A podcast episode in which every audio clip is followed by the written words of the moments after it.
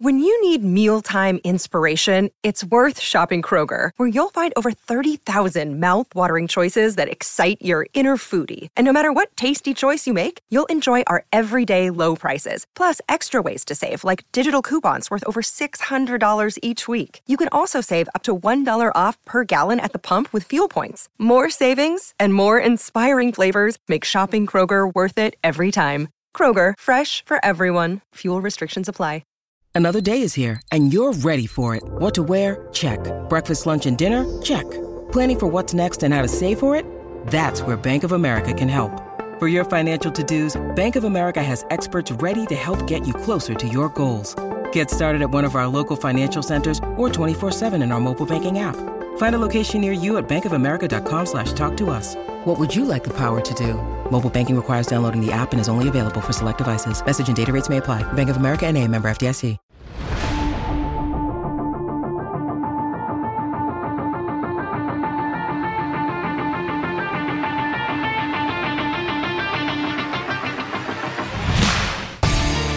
Welcome to the CHGO Blackhawks podcast presented by PointsBet. Use promo code CHGO when you sign up to get two risk-free bets up to $2,000. Happy Throwback Thursday.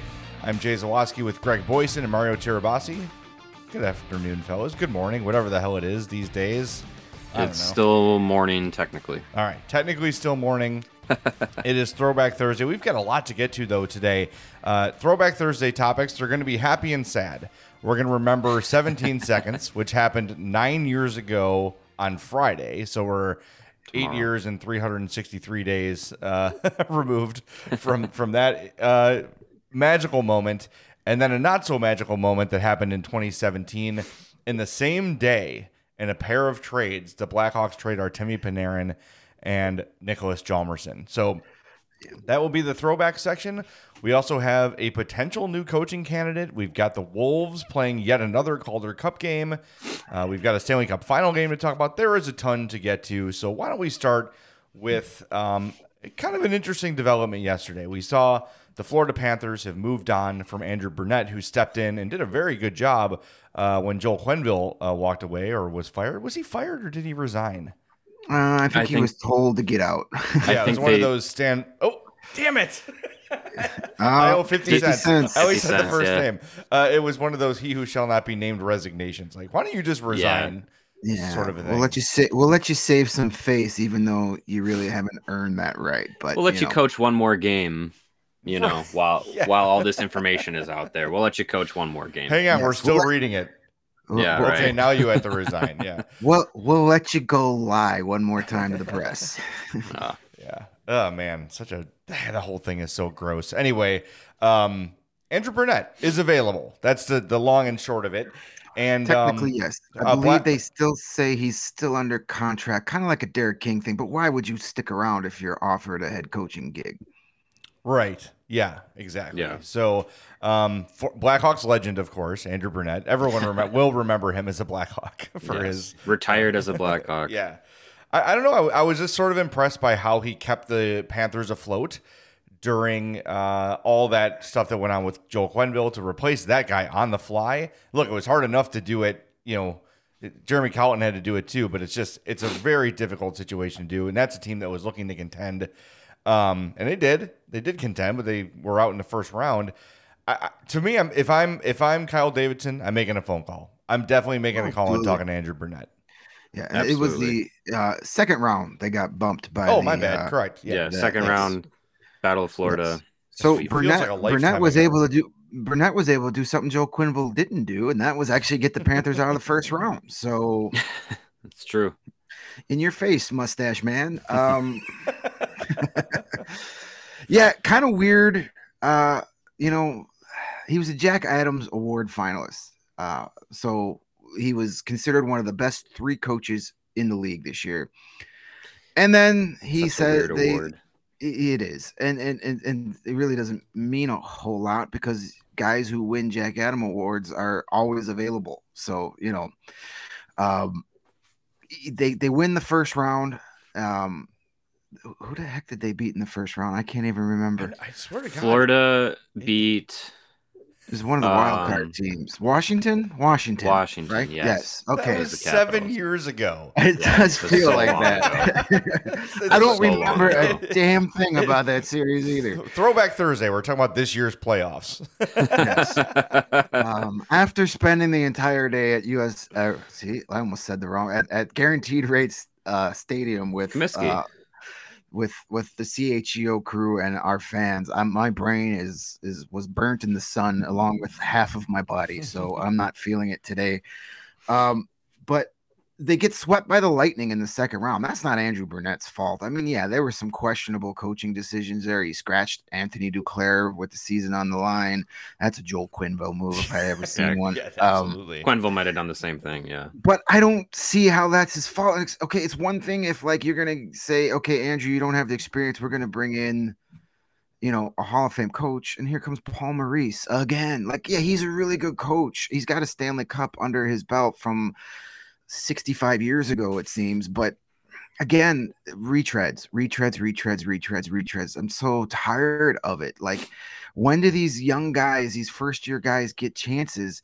And then Andrew Brunette's a guy that does gets his first chance. I mean, granted, he, he wasn't necessarily a, a new hire. He was there and was like, just take this gig and let's see what we do. Yeah. And he does a really good job. And now he's gone, so you can bring in Paul Maurice so he can get his fourth or fifth fired for the fourth or fifth time in his career. I mean, he wasn't fired in Winnipeg; he stepped down, but I'm really glad that Paul Maurice took a, a, a lot of time away from hockey to, you know, right, get, yeah. get, get back, you know, get back with uh, with his Yeah, health he- and with his family. It's just He spent three months with his family and said, "I got to get the hell out of here and start coaching again." Him and Urban Meyer, just like, oh Yeah. yeah, Yeah. you know, health issues.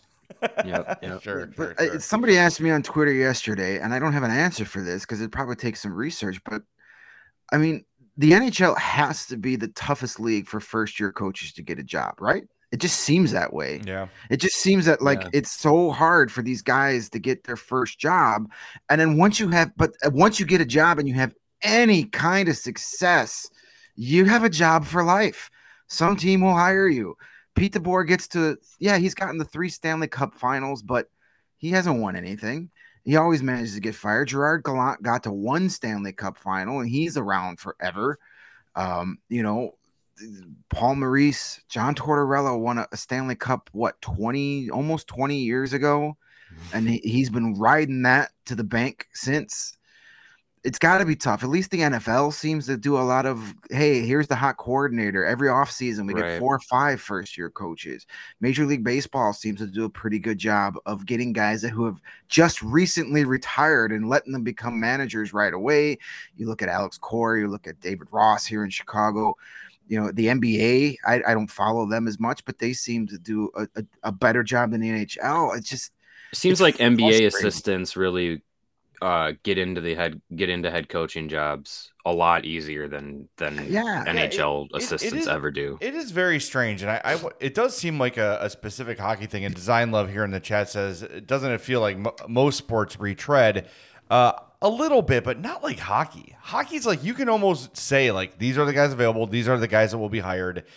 Everyone is so afraid to take a chance, It's- which is why when like when the Colliton hire was made, I was like, okay, it's something. It's like it's not some retread guy, and yeah, it didn't work out. Something different. But yeah. that should not deter teams from doing that and taking a chance on somebody from Europe or a former player. We've been kind of jokingly off the air making this com- comment. Like, remember at the end of the year, they said they're going to find a position for Marian Hossa, right? And they announced their front office team yesterday. We're going to get to that later in the show. But it's like, why not? Why not ask Marian Hossa to be a head coach? Every player I've ever talked to uh, on in my you know t- Bud Light uh, events with them, and I'd say, hey, like, what is it like to play for Q? They almost all say, well, you know, we mostly deal with the assistants. The assistants are the ones that are giving us like most of the hands-on time. They're the ones like really communicating with us on the bench, where the head coach is an overseer and like the ultimate decision maker and all those sort of things. These- You know, like the assistants are the ones who do a lot of the like hands-on with the players. Marian Hossa, I think, knows enough about the game where he should get a chance from somebody to jump in and try to coach. I just don't think it like it's not reinventing the wheel here. It's just not. And I'm not advocating that the Hawks hire Marion Hosa, but I just think the idea of something like that shouldn't just be dismissed because oh, there's John Tortorella available and Rick Tocchet. We went over Rick Tocchet's numbers uh, last week. He's got a worse coaching record than Jeremy Colliton. His win percentage is like 0.423 or something terrible. Rick Tocchet Yeah. is not a good coach. And yeah, he did not coach really strong teams either. But like, why is he this hot commodity? It's like there's a brand of coach. You have to be this like gruff former player that was good, but not too good. Like it's just this really weird dynamic of it's like people in hockey are fearful to do something that's against the grain. And it's and I think it holds the sport back a little bit. And look, the playoffs have been great. The cup final's been good. Like the sport isn't broken by any means, but I just don't think that thinking outside the box every now and again is not the worst idea. Yeah, I mean, you need to start looking at guys that have had success at other levels. Look at Jon Cooper in the Tampa Bay Lightning. He won at the ECHL championship. He won a North American League. He won an NHNL uh, championship, then an ECHL, then in the AHL, and now you know he's he's in trouble now. But hell, he's had a lot of success. Um, you know th- th- that's why like a, a guy like Ryan Warsofsky with the Wolves needs to be a guy that needs to start getting some pub. He's won an ECHL title and on his way to winning an AHL title. These guys coaching in those those minor leagues is huge. I, I, I think they need to more AHL coaches need to get promoted to be NHL coaches. It, it's it just needs to be done. I mean, there, there's I'm tired of the same old guys who good look, go there, they get their team to have some immediate success. And then in two years, you're looking for the next retread because these guys wear out their welcome. Maybe it's an ego thing. Maybe they're just too hard on today's players. You know, I I'm a big advocate for getting guys who are closer to the age of today's players. It's a different game than some of these guys. Darryl Sutter, yeah, he had some success in, in Calgary, but he hasn't played the game in in over 30 years. He can't relate to these 20 year old kids that want to, you know, make TikTok videos on on the flights and stuff like that. You know, you need guys who who are closer to the player's age, who have who are closer removed from playing this style of hockey. Um, you know, how can a guy that played in the 70s and 80s relate to the, the, the speed and the skill that's being played in today's game? I just don't I don't get it. Yeah. Yeah, Go ahead. yeah. I, I- I think I, I, I think a, a you know a coach that is that is like like a s- uh, uh, like Darryl Sutter, uh, John Tortorella, even you know these these guys that had been around for a very long time, have been away you know away from playing the game for a long time. Un, uh, unless they are seeing the game as it is evolving and changing with it, yeah, you have a, a bit of a, a disconnect potential when you make them head coaches. I, I mean, I, I look at the Flyers getting John Tortorella, and I, I you know, watching Tortorella speak his mind in the past uh, in his different he- head coaching stops, and then watching him do it on TV. I don't really know that he's really changed much, and, and I don't really know that he is evolving with the game. I think he's just going to coach the way that he thinks the game should be coached, and I think the majority of the league doesn't play the way that way anymore. And I, I don't know. I just don't see how that situation is going to turn out any better than the Flyers already have it. And yeah, I, I think you have if uh, bringing it back to Andrew Brunette, you know, he's just about 10 years removed from from playing, but he's been an assistant pretty much the entire time he's been retired. So he's been around the game as as a as a coach and he's had that experience. He's been with, you know, some successful teams and I mean, yeah, you could say quote unquote anybody could have coached th- that Panthers team with how talented it was. Sure, but there you know you, you still had to go through a team that a team that talented going through a coaching change losing a coach like joel quenneville who had that has that stature um, there's going to be some some some troubles to to have to to overcome and i think you know brunette did a good job i, I think kyle davidson reaching out to brunette um, should be done i think it, it would be a disservice not to at least gauge the uh the interest that he that he could have and just see what what he could do and to the point of Hossa, yeah, at this point, I'm looking at who we've who we've been told is on the Blackhawks radar, who could potentially be on their radar, who's potentially still available. And you know, like you said, like we're kind of jokingly like, oh, why not Marian Hossa? Screw it. Why not? Is would would giving Hossa an opportunity to actually coach, and he's not far removed from the game. He's, he he was a very talented uh, player, a very talented mind for the game. Would that be any worse than having a an assistant be brought up or doing a retread or giving a, a guy a second or a third opportunity. I don't Yeah. think it's any worse. We talk about presence. There is a presence. Yeah, That- Exactly. that guy walks Hossa can a command and- a room. Yes, Exactly. Absolutely. Well, here would be the funny, ironic thing. Um, if Andrew Brunette turns out to be the Hawks guy, maybe you know he blows them away, and that's who they want, and they hire him, and it would be like a little thumb to the nose to everybody who was like, "Hey, what are you taking so long for? Why didn't you hire a coach the day after the season Mm-hmm. ended?" Well, maybe if you did, Andrew Brunette, you're not available. You're not looking you for him anymore. out on somebody. Yeah, you know, when you're not looking for one of those big name guys, and the Hawks aren't, they're not trying to get Bruce Cassidy or Barry Trotz, rightfully so. You could take your time, and maybe a guy that you didn't expect to be in there could fall in your laps. I would have no problem with Andrew Brunette coming in. I don't know if that's the type of move they're going to make, but I can't guess what Kyle Davidson does at this point, and that's a good thing, I think. And that's the other thing is it, it doesn't really seem like the, the names that have been actually rumored to be tied to the Blackhawks. They don't seem like the the the the guys that have already been a head coach, you know, this season or or or or too recently, other than Todd Reirden. Um, but even then, it's like that was a short stint that he had, and it just seems like they're kind of going in not not not in the carousel direction, which is good. It's refreshing. Uh, it's you know you're avoiding those those you know rehires, but um yeah I don't know. It's it's still it's still hard to get a, a gauge on on things, and we only really know of one coach that has actually had an interview. So it's we're getting down to the to the wire. We're you know a week and a half away from July first, and That was a a week date. two, two and a half weeks away from the start of the draft and yeah i mean they they gotta they gotta get their coach eventually Yeah. I think once the final ends, we'll get we'll get some more traction. We'll get some movement pretty quickly. They may have a guy uh, in mind that's still in the AHL or NHL final right now that they need to they, they need to wait to talk to us. So I think once the, the those two series wrap up, which should be happening in the next few days here, we, we may get some some quick movement in on that front. Mhm. Well, you mentioned Wolves coach Wayne War- Warsofsky. I- It's me at the Wolves names. Um, he he might be a candidate for an NHL team. I know, Greg. You said you reported the other day that he has at least one interview lined up with an NHL team. Um, got the Wolves out to a two-one series lead in the Calder Cup Finals last night with a four nothing win over Springfield. So the Wolves just keep doing what they're doing, man.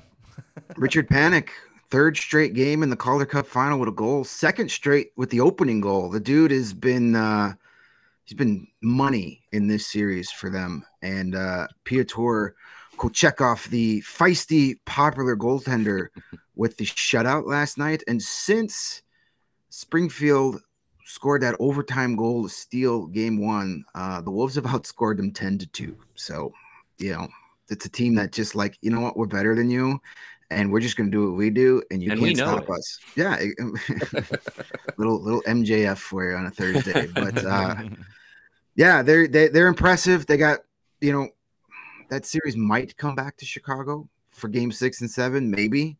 Uh, I think Springfield will win at least one of those home games, and that was at Springfield's first home ice loss in the postseason last night. So we'll see. Friday and Saturday are games four and five, but you know by the time we get back together uh, for Monday, there could be a Calder Cup champion and a Stanley Cup champion crowned. yeah Boy, it's it's gonna be interesting. I, I I'm really curious to see if indeed the Hawks are waiting to talk to somebody when this when this ends. Who that It would has be? to be right. i think i i, I think they might be I, I can't remember if uh where I, where i read it but derek lalonde with um the assistant coach of tampa bay was someone that i think the was either tied to it or or is just someone that should be on the radar. I, I yeah, I wouldn't be surprised if there's an if there's an assistant with either of those teams that they are uh, they're they're maybe waiting to talk to, or it might be Ryan Warsofsky. Jay Serio brings up a good point as we're talking about Hossa here. Hurricanes did it with Brind'Amour. The Canadiens did it with Martin St. Louis. Um, it's been done before. The Yeah. Montreal was very happy with St. Louis. Uh, Brind'Amour's success, uh, everyone knows how good he's been since he took over as head coach there. Um, I, now we gotta let's be clear. There's no indication that Marian Hossa even wants to coach or is being considered. No, this is All just right. us spitballing. It- it's yeah. us spitballing because the Hawks I said think- we're going to find a role for him somewhere. Yeah, And I, I think yeah. Hossa does, likes living in Slovakia and having the sun shine wherever he walks. So you know, we'll see what happens. Yeah, He may be like, "Yeah, no, I'm cool. I'll come back and wave to the crowd every every six months." But Yeah. the hell, I'm not dealing with this crap. It is interesting that you know they they made the uh, I know we're going to talk about it in a second, but they made all the the front office kind of shuffling uh, yesterday, and and he was he wasn't a part of it, but that's still, as far as we understand, something that will happen. Is he'll have some sort of role uh, with the uh, with the Blackhawks in a in, in the front office in some capacity. So we'll see what that what that turns out to be. Yeah, who knows? I mean, look, if I'm Hossa and they're asking me to coach, like, do I want to ruin my legacy and go coach a rebuild for a team? Like, I'm beloved in Chicago. Why why tarnish that at all? Like, I think of Dirk but does it? You Yeah, know, it's like Dirk Graham was a Hawks legend and then didn't do well as a head coach. Not his fault. The roster wasn't good. And now he's like, you don't even hear about him anymore. yeah. So Yeah. Well, I mean, with you know Savard, does it did it really tarnish him too much? I mean, yeah, good point. I he's so he's untarnishable. That guy is just like such a delight. Yeah, Everybody that, loves him. that and the fact that like once he left, they started winning Stanley Yeah. Cups. So that that Mhm. kind of helped a little. so it bit, wasn't like oh He- wa- wasted time. or he's kind of like credited for being the guy that helped Toews and Kane and Keith and Seabrook transition and become NHL players. And then once they got good, young young in their the career. next guy yeah. took. So I think that didn't. That's why people don't look back at that and say, "Ugh." That's Right, I yeah. like, kind of like that topic as like an August topic for us. You know, like, what what was Denis Savard's real impact as a coach? And I think he would be the Hawks would happy to be put him on with us and him talk about his time because yeah, I mean, look, remember Patrick Kane was in tears when that happened. Like, Mhm. and it's not like Savard was doing a terrible job. They got off to a slow start that year, but like, almost made the playoffs. yeah, they in, they in 08. been doing okay under him. So Yeah. look, but it's time. Like you realize, okay, it's time to win. Let's bring in the guy that And we then- hired. And a guy like Joe Quenneville becomes available, You've got him falls into your lap, and you say, "We gotta, we gotta do it right now." just like uh, Seattle did with um, oh my god, uh, Bylsma. They just hired Bylsma as like a minor league. Oh yeah, right? their AHL That's coach. Yeah. the, that's the hey Dave, pressure's on, pal. we've hired your replacement before we've gotten your ass to the curb. The Coachella Valley Firebirds. Yeah, there you go. Sounds like sounds like a music fest. Yeah, it sounds fun. You know what else is fun?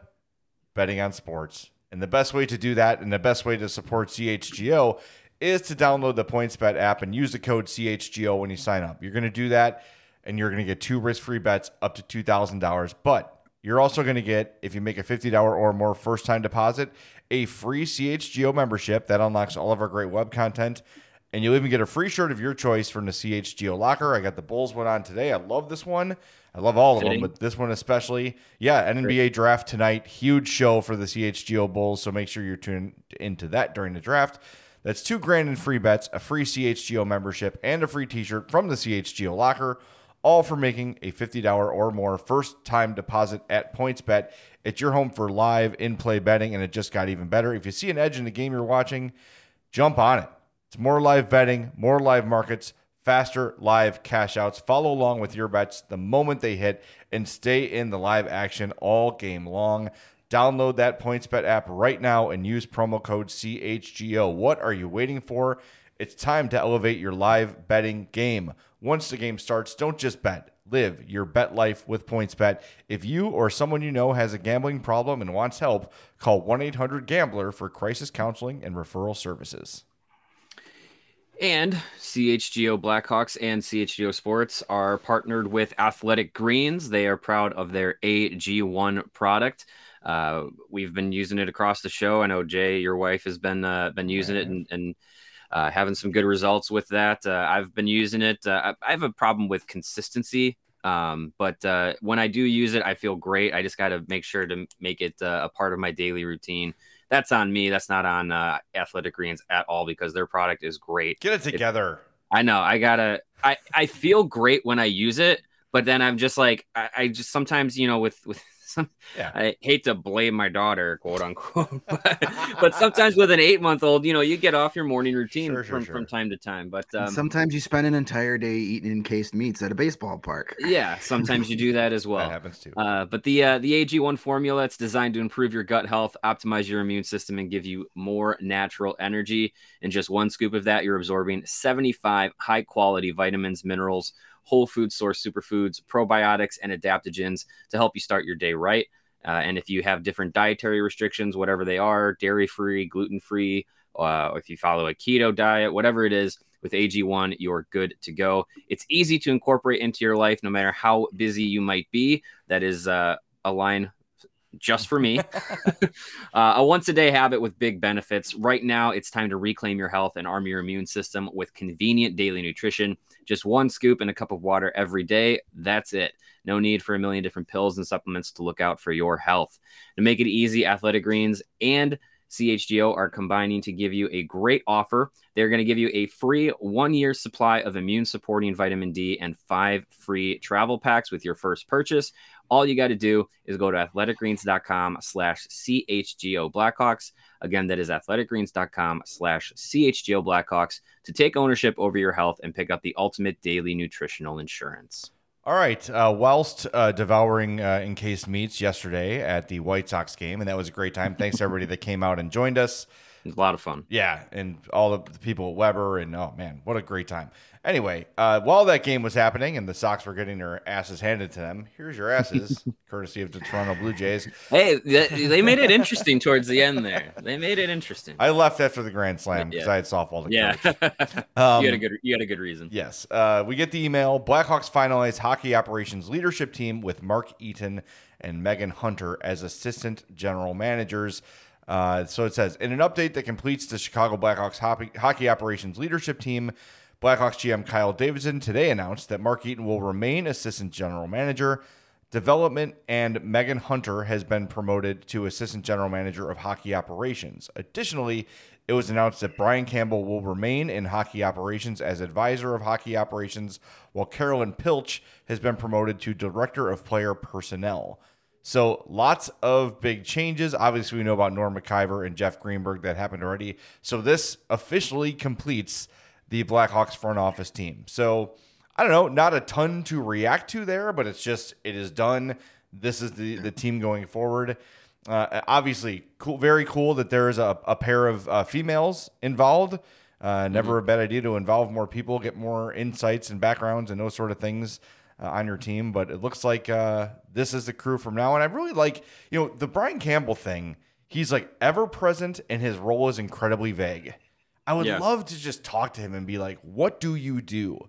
And maybe he just like does whatever needs to be done. Wizard. He's the Yeah, man behind like- the curtain. Go watch this player. Go, you know, go to Rockford and talk to Nicholas Beaudin or whatever. Like, I think that might be what Brian Campbell does because he's spotted everywhere the Hawks are. You know, I think Brian Campbell is secretly the GM. He bought the Blackhawks. he, bought, he bought them behind, and he's yeah. He's No, got that's the the guy cash I'd love to get in studio and just sit down and talk hockey with. yeah. Uh, Oh, and then we could sure. say, first of all, Brian, welcome to the show. What is it that you do here? What is What you say you do Yeah. here? yeah, I mean, you they, they can't officially name him like Kyle Davidson's buddy, but you know, Yeah. an advisor advisory role. You know, he worked with uh, you know development um, in the in the last few seasons. He was really instrumental in in you know Adam Boqvist's development early on in his career when he was uh, still in junior, um, and and early on when he was with the Blackhawks as well. So. Yeah, I mean, I, I think you know there's a development role for him. I think there's you know maybe some some consulting on just maybe a little bit more of the the higher up front office ins and outs um, that that maybe he's helping uh, Kyle Davidson with a little bit. And you know, I, I just think having having a guy who you know has a, a, pretty good history with the team and you know uh, had a long successful career and um, just you know is, is is a guy that has a lot of a, a lot of knowledge to bounce ideas off of. It's not a bad person to uh, to to have around uh, the front office in some sort of role. Um, yeah, and and yeah, Carolyn Carolyn Pilch, Megan Hunter, they've they've uh, you know ascended, especially Megan Hunter. She's been around a long time and has worn a lot of hats with the uh, with the organization, and um, you know she was a fantastic player uh, in at, at Wisconsin. uh, in her college uh, college career and playing days. So you know, having her around and and and seeing her climb the ladder is is, is awesome. And yeah, I think it's just it, it's good now to go into the draft, go into free agency, um, and eventually have a head coach and have the front office like this is who this is who it's going to be. This is who we are moving forward. Uh, forgive my uh, old man brain. This information has deleted itself from my head. Is she of the Dale Hunter Hunters? Uh, yeah, I believe so. Okay. I believe she is uh his niece. Okay. Let me uh let me look that up here. So so she'll punch you in the mouth if she has to too. she might. That's She Brian might. Campbell's Hey, I- department if that ever comes up. I think uh, uh, just like I don't have like a ton of opinions on the type of job this group is going to do because they're, they're pretty not a lot of overall experience there, you know, and let's be honest, none of us know what these people do on a day-to-day basis. We're not there, you know. It's but here's my here's my opinion on all. This. I I think it's really great that the Blackhawks as a whole have kind of gotten really progressive. You've got Jaime Faulkner in, in a position of power. Danny Wirtz is younger, fresher, got new ideas. Kyle Davidson, the youngest GM in the league, and he's putting together this team of all. You got Norm Maciver is kind of like the dad of this group, and then you know you, you bring in Jeff Greenberg from the Cubs because he's a he's a numbers guys, and then you're promoting two more two more women to positions, uh, uh, you know, where they where they can have a lot of say in what goes on here, and I think it's very awesome that they're doing this. Now, it, it could turn out that none of these people are good at their jobs, but you know, aesthetically, it looks really great. And it, Yeah. Kyle Davidson is a guy that has pretty much announced to the world that, hey, this is a really hard job. I'm not even going to try and do it on my own. I'm going to assemble a team of people who are very smart. They each bring their own thing, their own line of thinking, and I'm going to listen to all of them and then form my own opinions based on what my team tells me what to do, and I will make my decisions on that. And that is so refreshing. What after what we've had to deal with, with he who shall not be named, who was like, "Yeah, I got all these scouts, but f them, I'm not going to listen to them. I want to, I want to pick the kid from Notre Dame again this It, year." it even goes beyond that though with that era because you had Al McIsaac was sort of like McDonough's right hand man and like would, I, from what I understand and this is you know things I've been told I can't verify these so don't sue me but like he was sort of like the right hand man in McDonough and like he would kind of report back and then he would kind of infiltrate and like it was all it was like he was the stooge. everything was pulling from different sides. Like you had the scouts who wanted this thing, you had McIsaac and McDonough who wanted this, you had Bowman who wanted this, and it just all like clashed and none of it worked. You're and up to a dollar. What, damn it! And why you when you look at when you it's easier. I don't have any change. When you look at the dynamic of that, it make that's why this Hawks thing is such a freaking train wreck because you don't have a unified vision for what it should be. You've got throwing Bowman a, a you know throw him a bone, then throw McIsaac and McDonough a bone, and then throw the coach a bone, and it just it just doesn't work. You need a clear path that everyone agrees upon, and hopefully, like you said, Greg, it looks right. You know, like when you Yeah. put it on paper, like okay, you got the, the numbers guy, the hockey, the former player, the the young GM, the all these great things. It should. It feels like it should work. Now the hard part is making it work. But like, Right. as long as they're all on the same team, that's going to be where the success comes. It's when you've got 15 different things pulling in 15 different directions that you have what the Blackhawks are now, which is a rudderless ship. I think that's one of the biggest reasons why what Jeff Greenberg is going to be doing and, and working on with, you know, especially internally with the communication system that they want to set up, the data and communication system they want to set up within the organization. I think that's one of the biggest re- things that he's going to be um, tasked with doing is making sure, hey, everyone together, here's all of our information. Here's, here's, you know, what everyone needs to know. And it's all centralized. And I, I think there doesn't, I think that they're trying to avoid probably Davidson from experience wants to, wants to avoid that miscommunication. Different people have different agendas being on, you know, being on different pages kind of thing. So hopefully, like you said, hopefully all of that is put in place in the right way. And it can be a united front office that can put together a quality team. If if if you don't have these conflicting viewpoints, then you don't have someone going over somebody else's head. You don't have a GM going over the the scouting department and saying, "I want to select this guy." When this when this guy was the the scouts consensus pick or whatever it is. Yeah. and then you run into these these these problems. And the, it just seems that like the, the, the Blackhawks have hired Kyle Davidson and now they're going to let him do his job. Here you go. Do Yeah. your thing. Great. and that's what you do. That's what you do. You put the person you think is capable of the job, and then you get the hell out of his way and let him do his damn job. And it- Mhm. that's what it looks like. And I, it's refreshing.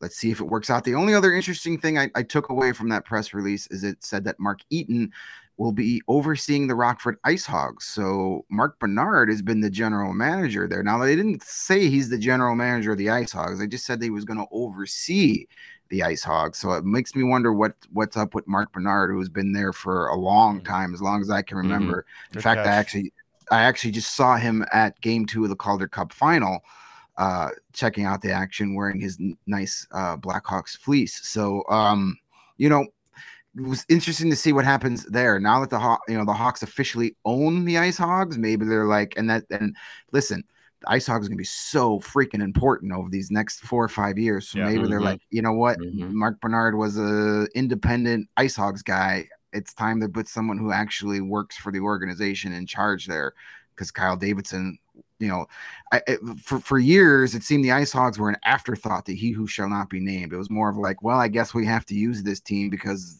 it's league rules.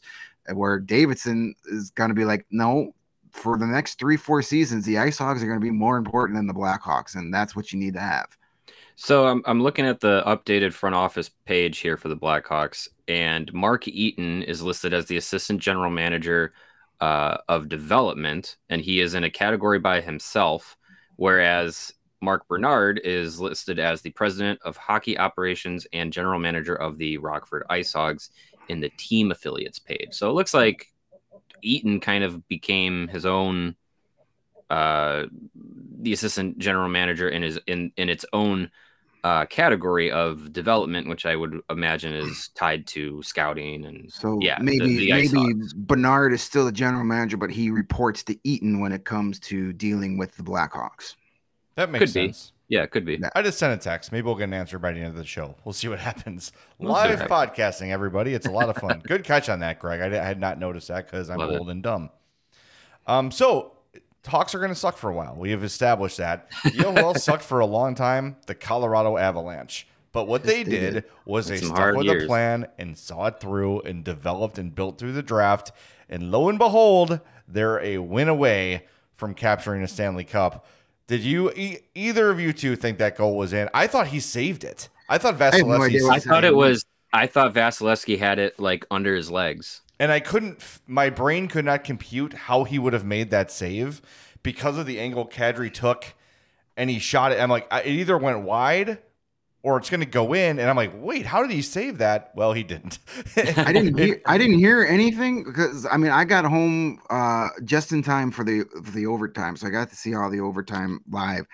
I thought maybe he shot it wide and it went into the the netting over the glass because it made zero sound. yeah, there was no Mhm. sound And at all And all. of a sudden they're celebrating. Like Kadri didn't even celebrate it. It was No. every- like everybody skated by only- him and the celebrating. It's like, oh, I guess I scored. the only person who who started celebrating was bowen byram he came all the way from like behind the blue line it was it was pointing at the puck stuck in the net and i was like wait a minute no like i thought maybe it like hit the post and went down and like vasilevskiy like just kind of like luckily like may have like skated over it but yeah it was it was top shelf So it, if- was- it if sh- you- it was shades of Patrick Kane in Philadelphia, where you were like, bit, "What yeah. the f is going Yeah. on here?" So if you missed it, uh, game four in Tampa, uh, overtime, Kadri draw cuts wide and then pulls it a front hand, shoots it uh, far side. It gets stuck between the back, I don't even call it the back It's like the- crossbar, it's like the back post like the one that goes- rounded post the where rounded the post. Mm-hmm. Gatorade bottle would rest. And the net, and it was lodged there. And like you said, Bowen Byram is the only person who saw it, where he he chased down the ice like it's right there, and the Yeah. referee's like, "Oh yeah, there it is." And Kadri met with uh, Emily Kaplan after the game, and he's like, "I had no idea what happened. I thought he saved it, and I you know I thought the play was dead, and then all of a sudden people are celebrating with me." So Yeah. uh, it, has been a great series, and Jon Cooper weird after the game last night. He's Um, Just like talk to me later. I'll I'll be available tomorrow. I get you're upset. It was it's a tough way to lose, but uh, Well, it's the you know everything is everything is able to be slowed down with with replay and everything now. So Yeah. the the, the controversy is that Kadri jumped on the ice real fat, real quick before Nathan MacKinnon uh, got off the ice. So it should have been quote unquote too many men on the ice. Um, but in the same play, the Lightning also had two players hop on before uh Yeah. before tho- those players getting off were there were near the bench. 13 guys on the Yeah. ice at one point. So, and, and So- you know what? How many that happens in a, in a hockey game a dozen times a It game. also had nothing None of to do those with extra, none of those extra guys affected the play in Mhm. one way, shape, or form. There was two guys that had a foot on the ice, getting on the bench as the other guys jumped on. It didn't matter. Like you, can, I know rules are rules, but I mean, that if, if you call that every time it happened in a game, it would be not. It would. There'd be a whistle every three minutes. I can't remember who I saw online make this comparison, but they said it, it's like holding in the NFL. Like you could literally call it every single play, and if you if you did, you'd have to completely change the rule. And it, it's one of those rules where uh, you know, unless you're gonna make it where you cannot step onto the ice until the player getting off is on the bench.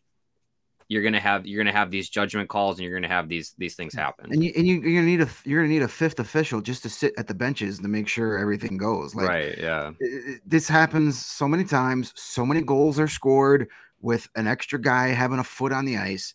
Just, a, but I, I get it. It's an overtime goal in a very important Stanley Cup final game, so it gets put under the micro, mic, uh, the microscope. Yes, NHL officiating has had an absolutely awful postseason. It has been an abomination.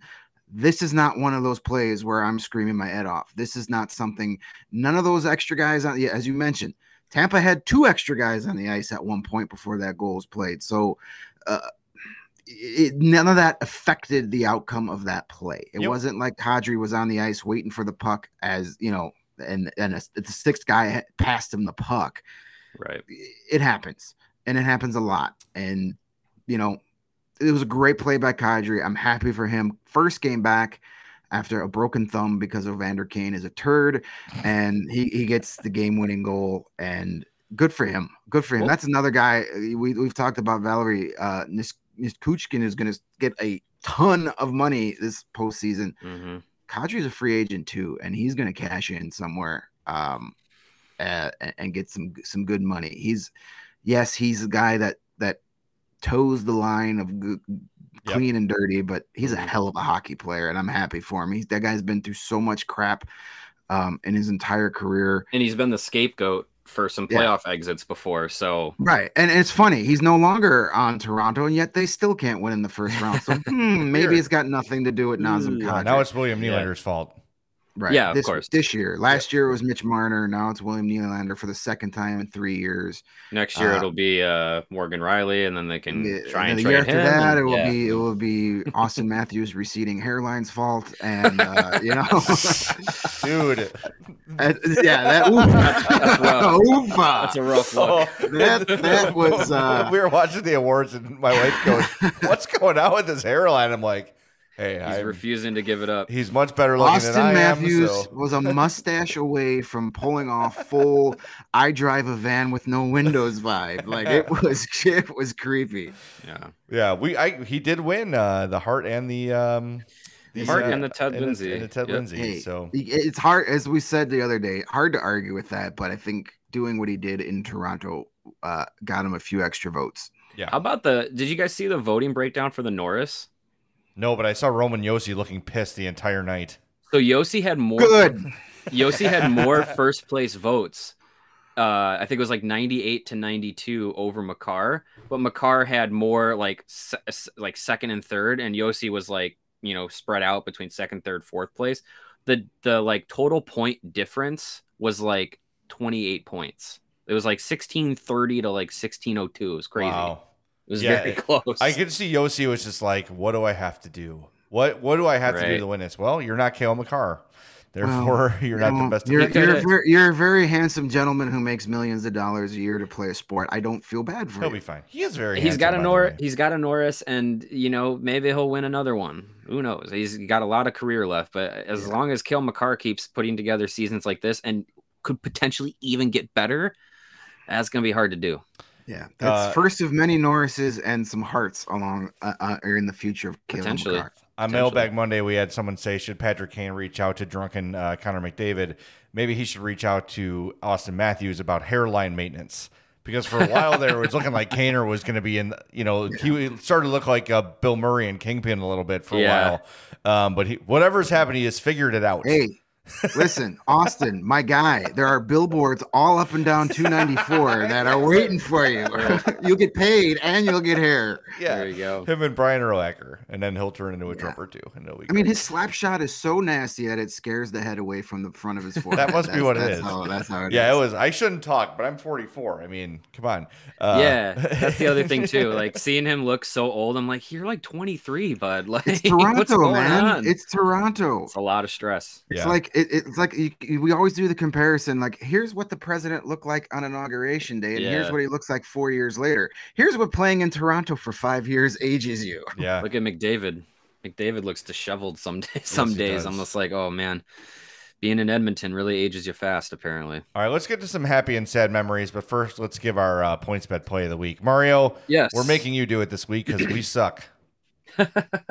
what was the, what was the play of the week last uh, Uh, last week? the Do we golf- remember? Something you golf the. Oh, I had the I had the golf one. That's You correct. picked the yeah. guy I never heard of that plays golf. Xander Xander Schauffele uh, did not win. Oh, Um, man. no, no, un- I was really rooting for what's his name again. Yeah, yeah. he he. I think he was. I think he finished top twenty. So you know, I wasn't too far off. I was pulling for Zoolander or whatever his name is. That's pretty close. Um, but with this one, I'm gonna stick in the uh, the Stanley Cup final. I'm gonna go with uh, tomorrow night, Game Five in Colorado, uh, at plus fourteen hundred odds. I am going to ride the wave and say Nazem Kadri scores the opening goal Okay. of the game. Plus 1400 is nice odds. Plus That's good fourteen hundred, pretty good, pretty good value there. Um, yeah, I think you know it's you talk about stories and you talk about you know players coming back and and and having uh you know having a really big impact. Nazem Kadri has when he has been on the ice for Colorado it has been so impactful and and one of the more underrated players, especially when you got you know Rantanen and MacKinnon and Makar like like th- those are the guys really driving you driving the bus. But Kadri, you know when he's there he's making an impact. So Well, I think he's going to. Uh, I think. I think plus fourteen hundred. He's get. He scored the the winner last night. He's going to ride that momentum. He's going to get the first goal of the game tomorrow night, Game Five. So lock that in at uh, on your points bet app plus fourteen hundred. Uh, it's paying out pretty well. That's nice. going with the going with the Hollywood script bet there. Uh, Yeah, but- why not? I mean, Kadri is very valuable. Look what happened when he got suspended last year. They lost to Vegas. Like they Mhm. needed him in that series. But Yep. uh, all is forgiven as of now. All right, make sure you download that PointsBet app and use the code CHGO when you do. All right, should we start with the fun stuff or the or the not so fun stuff? Let's just rip through the not so fun stuff real quick. Tear the here. Not so Band-Aid fun off. stuff- Not so fun stuff. It's still kind of. Eh, it's still kind of okay. I mean, yes, this was five years ago today, ahead of the 2017 uh, draft, which was held uh, at the United Center. Um, he who shall to. not be named decided it's time to shake up the team after getting swept by the Nashville Predators, uh, and he pulled off two major trades. Uh, the first one was uh, Nicholas Hjalmarsson to the Arizona Coyotes for uh, Larry Dolphin, Laurent Dauphin, and Connor Murphy. Um, hindsight at the time, very unpopular trade. Hindsight, Blackhawks have won that Won trade. the There's trade, no doubt yep. about that. They- Yeah, Hjalmarsson yeah. was a shell of himself, was really good for a while, but kept getting injured, has since retired. And Connor Murphy plays along that same type of style Hjalmarsson did. He's Hjalmarsson light. Yeah, he, he's a little not as crazy as Even though- Hjalmarsson. Even though he might be technically bigger than him, but yeah, but uh, since Murphy's been here, he's been the best defenseman the Blackhawks have had. Um, yeah, you know, yeah. overall. Uh, Defen- and yeah, yeah, defensive, yes, yep. he's had some trouble staying on the ice because of the style he plays. He gets injuries, but overall, that's turned out to be a pretty good trade for the Blackhawks, even though we all love Nicholas Hjalmarsson and what he represented, and we hated the trade at the time. But looking back on it now, five years later, I'd make that trade again. Um, What about the other one? the other one, um, we got Brandon Saad back. Uh, yeah, that's when Yeah. Artemi Panarin got traded to the Columbus Blue Jackets for uh, Brandon Saad, round two, and uh, goaltender Anton Forsberg. What a, I mean, and Saad was was good Yeah, it's fine. in round two. He had like Hawks. he had like two uh, goal, two he was oh. I think it's Brandon yeah. Saad. I think he had 45 goals over the two seasons he was back. mhm. He did what he did. I I, I understood the move. Uh, you know, you wanted to get tougher. You lost to the Blues the years before. You got pushed around by by the Predators. But let's face it, this move was known because I'm not going to be able to re-sign Ar- Artemi Panarin. He's going to be free agent, so get something while you can. You should have got more, um, but you know, and and he who shall not be named uh, premonition became true because he played two seasons with Columbus and then said, "See ya, I'm going for the big money." Um, so, what would have been worse outcome? Having Panarin for two more years and probably either don't make the playoffs or losing the first round and then lose him for nothing, or get Brandon Saad who didn't help you get to the playoffs and then you traded him for Nikita Zadorov, so you essentially gave him up for nothing. Um, it just it's just uh, uh, just another example of he who shall not be named piss poor salary cap management, Mismanagement. and what it costs you. What you do is when you what a competent GM does is when you find Artemi Panarin, you say, "How do we have this guy be the face of our next generation?"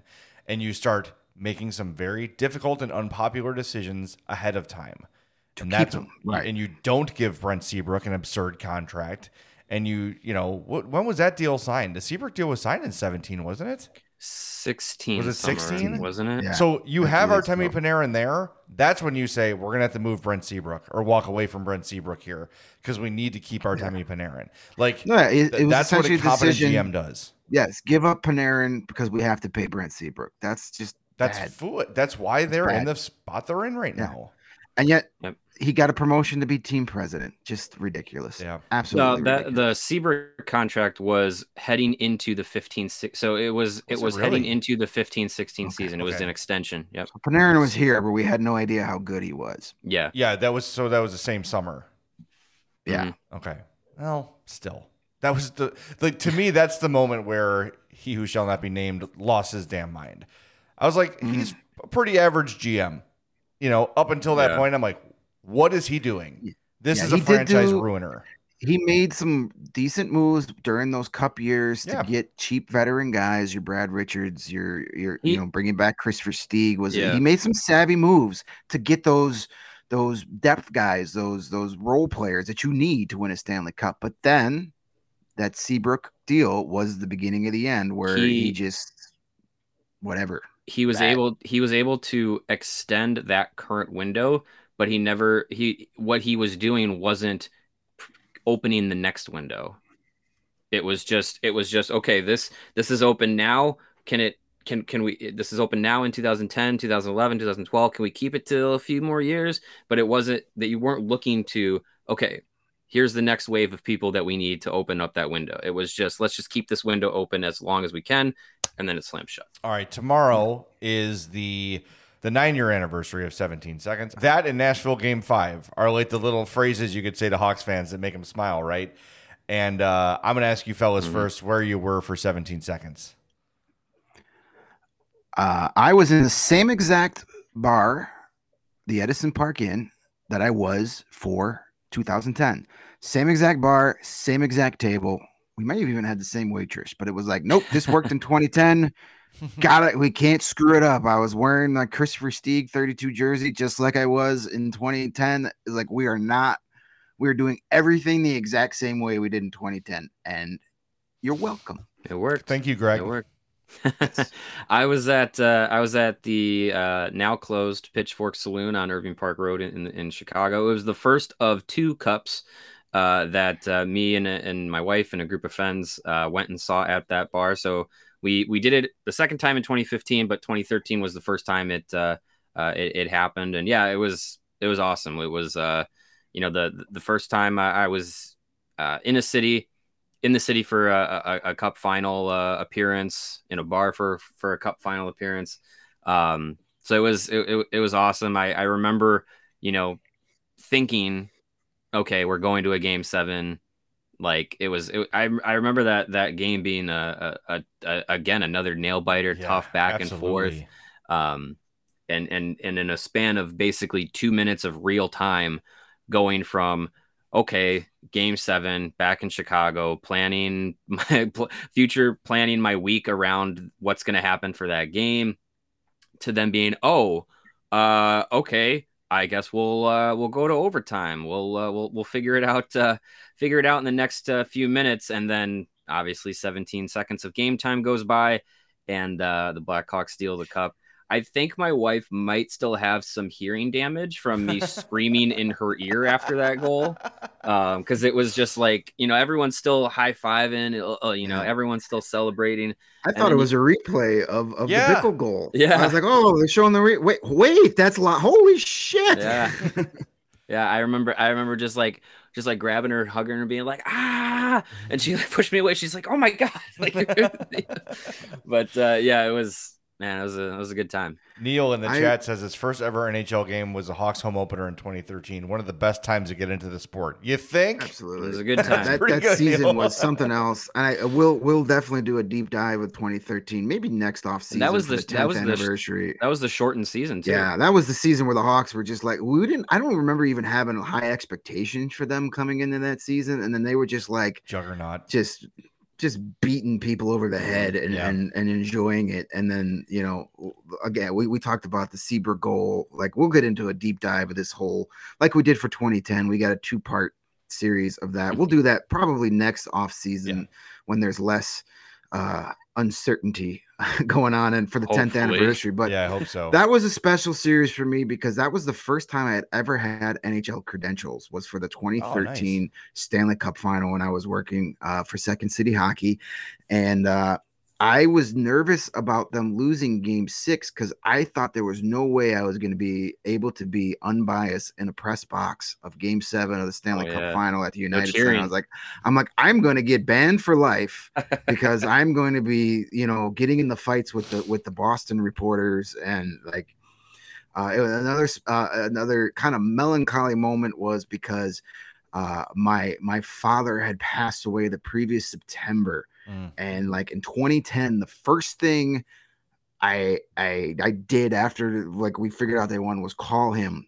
Got to get him before he goes to bed because I'm sure he went to bed like five minutes after that goal, and like instinctively I reached for my phone to call home and was like, "Oh, he's not there," you know. Ugh. So that was, you know, it was a special moment for that as well. It was sad, but you know, th- those are those are you know your life moments that you remember, the good and the bad. So, Definitely. you know, Absolutely. It, it was a, a what a night, and uh, I can't remember the following morning, but what a night. We Yeah. were in Boston uh, with the score for the Cup final. Um, Dan McNeil and Matt Spiegel were at the game and credentialed. I was in a radio studio uh, in Boston, with our sister station WEEI, and I was in a room where I could see through the glass the Boston radio show happening across from me. So oh. he's in his Bruin sweater. I'm I don't remember what I was wearing, something neutral because I was just in a room by myself. Right. And we're watching TVs that are like back to back through the window. And he's like celebrating the whole game. And like we're not like really engaging each other, but like there's a sort of a tension there a little bit. Yeah. And then the Hawks tie it. And then the 17 seconds later, Bolland scores and he just puts his head down on the table. And I'm like jumping around like crazy. But then I'm realizing, oh crap, Uh-oh. I was planning an overtime and now my show's about to begin in five minutes or whatever it was. So, and the Hawks just won the cup. So I like call back to the station, like, all right, let's check our connection one last time. Our connection got dropped. And I don't know if someone in Boston like ran down and dropped our connection after the Hawks took the lead. it would not surprise me.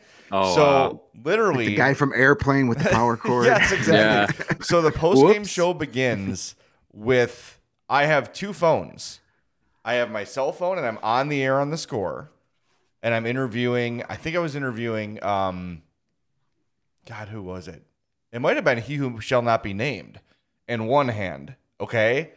Like, yeah, you know, congratulations. Wow, you know, second Stanley Cup in three years, great. And then he starts to answer, and I take the phone away and I go to the engineer. hey, I'm not connected. I got to get connected to the station. And I'm switching phones, like doing this interview and talking to the engineer. Oh my gosh. So it was chaos, absolute chaos. So finally we figured it out and I was able to go and do like a proper radio show from a studio. But the first probably 15 minutes of that was me on two telephones between Hawks guests on the ice and engineers in Boston trying to get back on the air. It was crazy. That's insane. But it is the perfect way to remember that game because it was just chaotic. And I want to. So you mentioned Greg getting in fight with with Boston radio guys or uh, broadcasters. So the WEEI team like sent us a like very lewd cake. It had like little plastic phalluses and and vaginas Little and plastic boobs Brad. Marchands. Yeah, like just all over the cake, and it was like you suck Chicago, and we're like, okay, this is like we had not engaged this in any way, shape, or form. It was kind of a weird thing. Um, and that was the same day that Doc Emrick came to visit us, so we had to cover the cake up. Um, and uh, Can't offend Doc. Doc He's wholesome. had come to see us like maybe the Hawks were like on opening day or very close to it. So he was in town, came to visit us early in the season.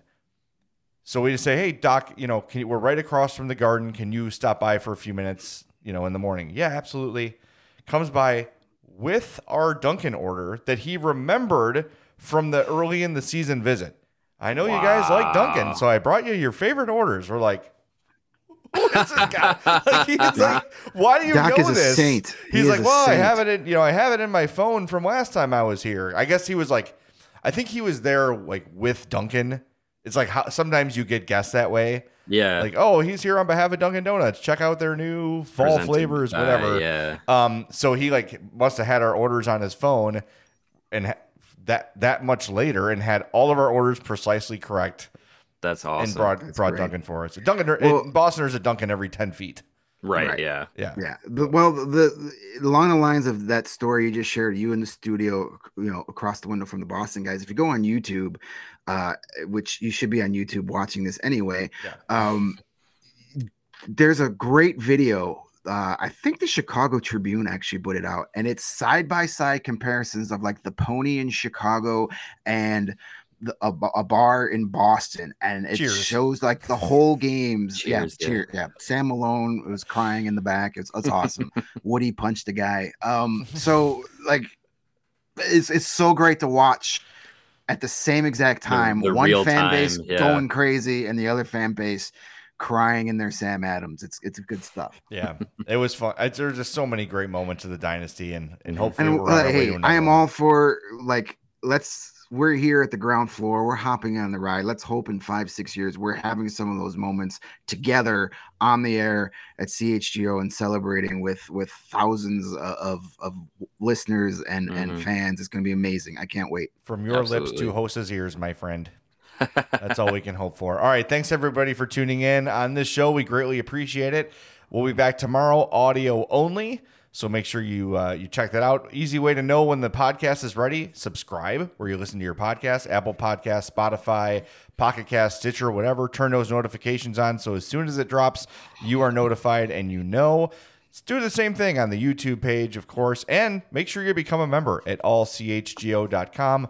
Get some of our great web content, the free t-shirt of your choice, all the wonderful things we offer at allchgo.com ad free and check out some of those awesome new shirt designs. The Chicago skyline, the South Side bias, and the Hey Chicago, what do you say? Cub shirt. All three new designs look fantastic. Two of them are on the way to my house right now, so I cannot wait. Uh, all right, I think that's it. Right? Covered everything. Uh, Yeah, yeah. I think we're good. All All right, right. thanks Good to till Sa- tomorrow. Yeah. Tomorrow's round of news. That's right. thanks to Sarah and Lawrence for producing the show today. We greatly appreciate their support as always. And thanks for joining us on the CHGO Blackhawks podcast.